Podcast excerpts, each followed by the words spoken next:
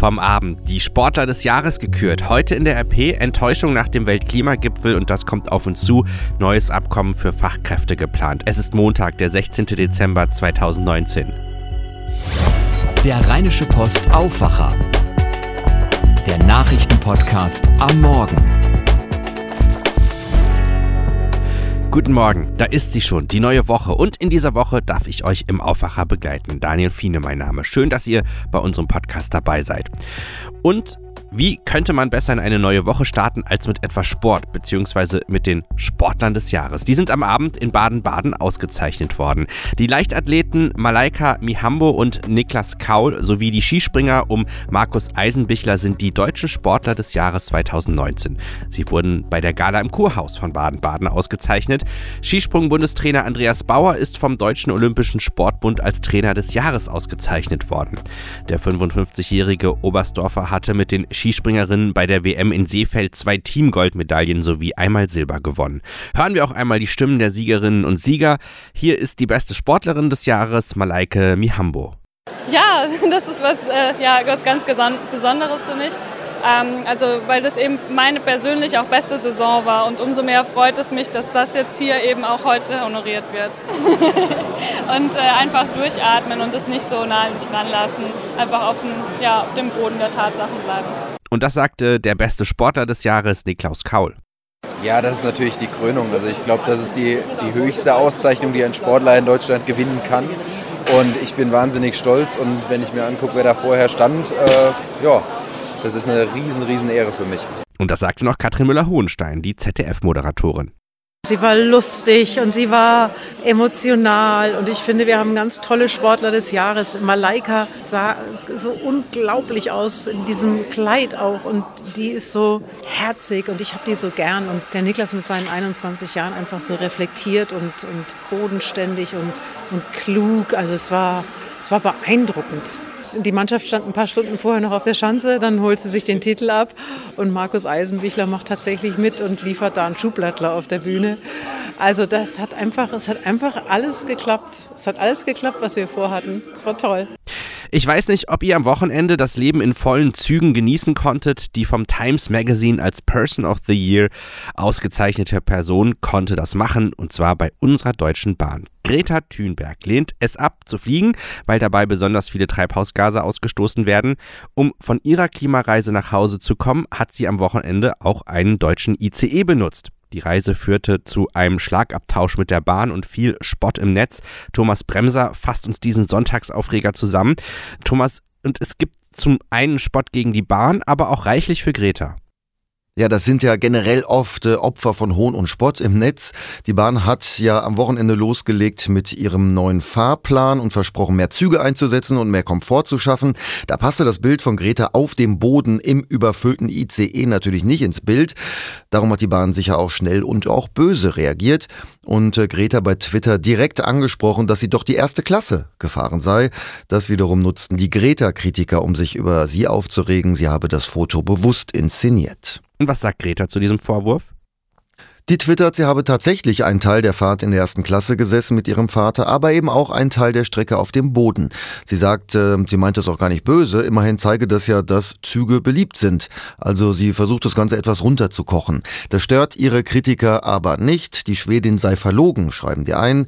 Die anderen regen sich auf, dass sie erste Klasse fährt und wiederum andere, dass daraus überhaupt so ein großes Thema gemacht wird.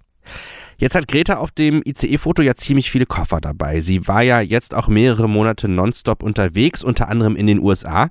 Wie geht's denn jetzt nach ihrer Rückkehr für sie weiter? Ja, erstmal will sie sich Ruhe antun, Zeit mit ihrer Familie verbringen. Ihr Vater hat sie ja begleitet bei ihrer Reise. Mutter, Schwester und die beiden Hunde sind zu Hause geblieben. Mit denen will äh, Greta in Ruhe Weihnachten äh, feiern. Im nächsten Jahr wird sie dann äh, sicher weiter fürs Klima kämpfen. Erst im Sommer will sie wieder zur Schule gehen. Sie hat dann ein Jahr pausiert und will dann aufs Gymnasium gehen.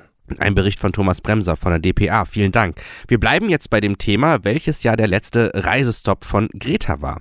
Denn schauen wir in die Rheinische Post von heute. Enttäuschung nach dem Weltklimagipfel, könnt ihr auf dem Titel lesen. Das Jahr der großen Klimaproteste endete mit einer bitteren Enttäuschung für Fridays for Future. Der UN-Klimagipfel in Madrid ist mit nur dürftigen Ergebnissen zu Ende gegangen. Die Teilnehmer aus 200 Ländern einigten sich lediglich darauf, im nächsten Jahr ihre Klimaschutzziele für 2030 möglichst zu verschärfen.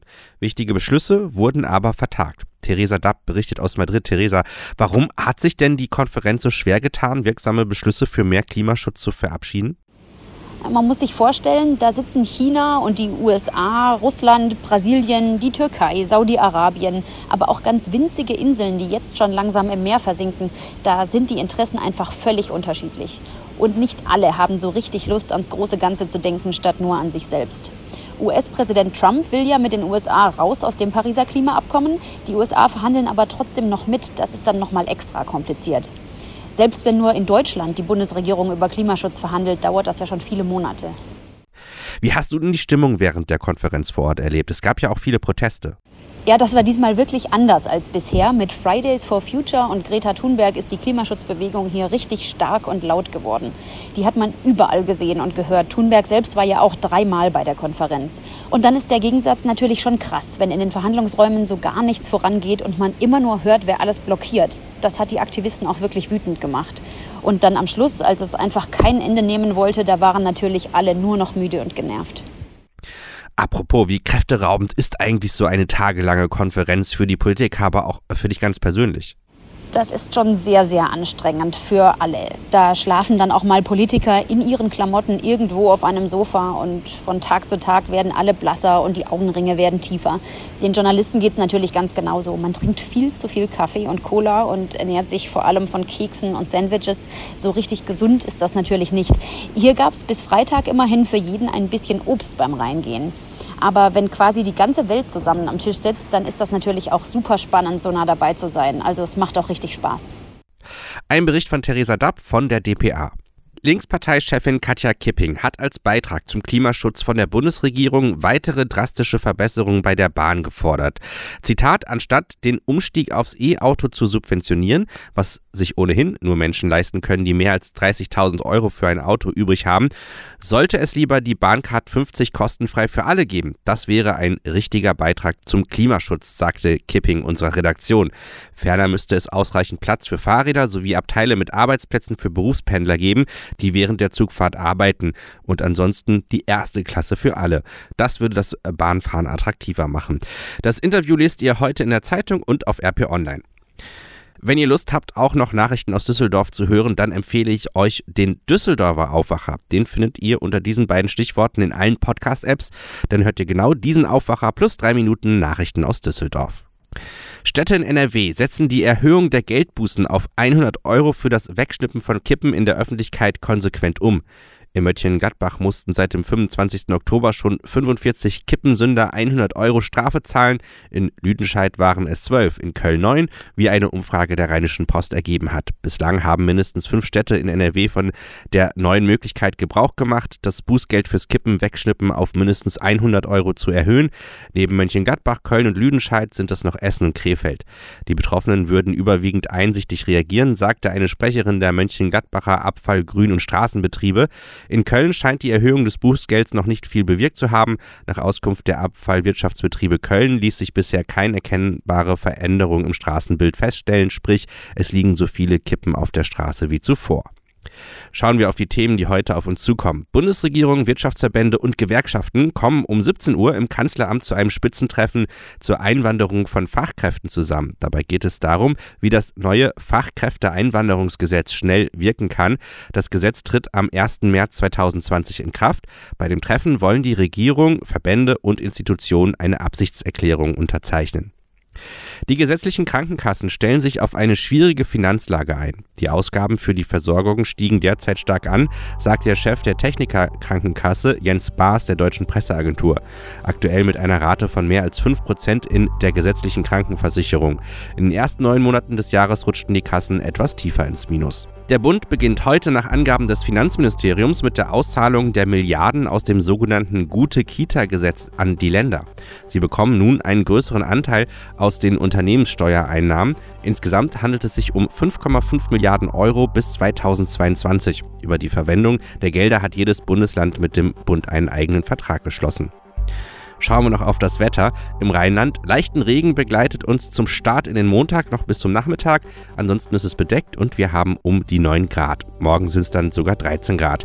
Das war der Aufwacher von heute. Mein Name ist Daniel Fiene. Feedback könnt ihr uns immer gerne schicken an aufwacher.rp-online.de. Wir hören uns dann morgen früh wieder. Bis dann.